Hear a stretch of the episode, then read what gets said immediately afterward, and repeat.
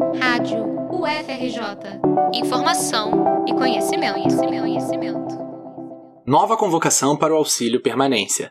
A Pró-Reitoria de Políticas Estudantis divulgou o edital para o auxílio permanência aos estudantes que ingressaram pela modalidade de renda na política de ações afirmativas para os cursos de graduação da UFRJ em 2020.1. O passo a passo para a inscrição e a lista dos contemplados estão disponíveis no site politicasestudantis.ufrj.br e o prazo para solicitar o auxílio vai até o dia 9 de outubro.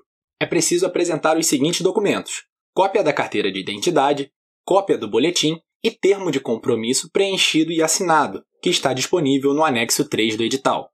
Aos estudantes que têm direito ao benefício, mas não tiveram nomes incluídos na listagem, deverão aguardar novas chamadas, que serão publicadas na página da PR7.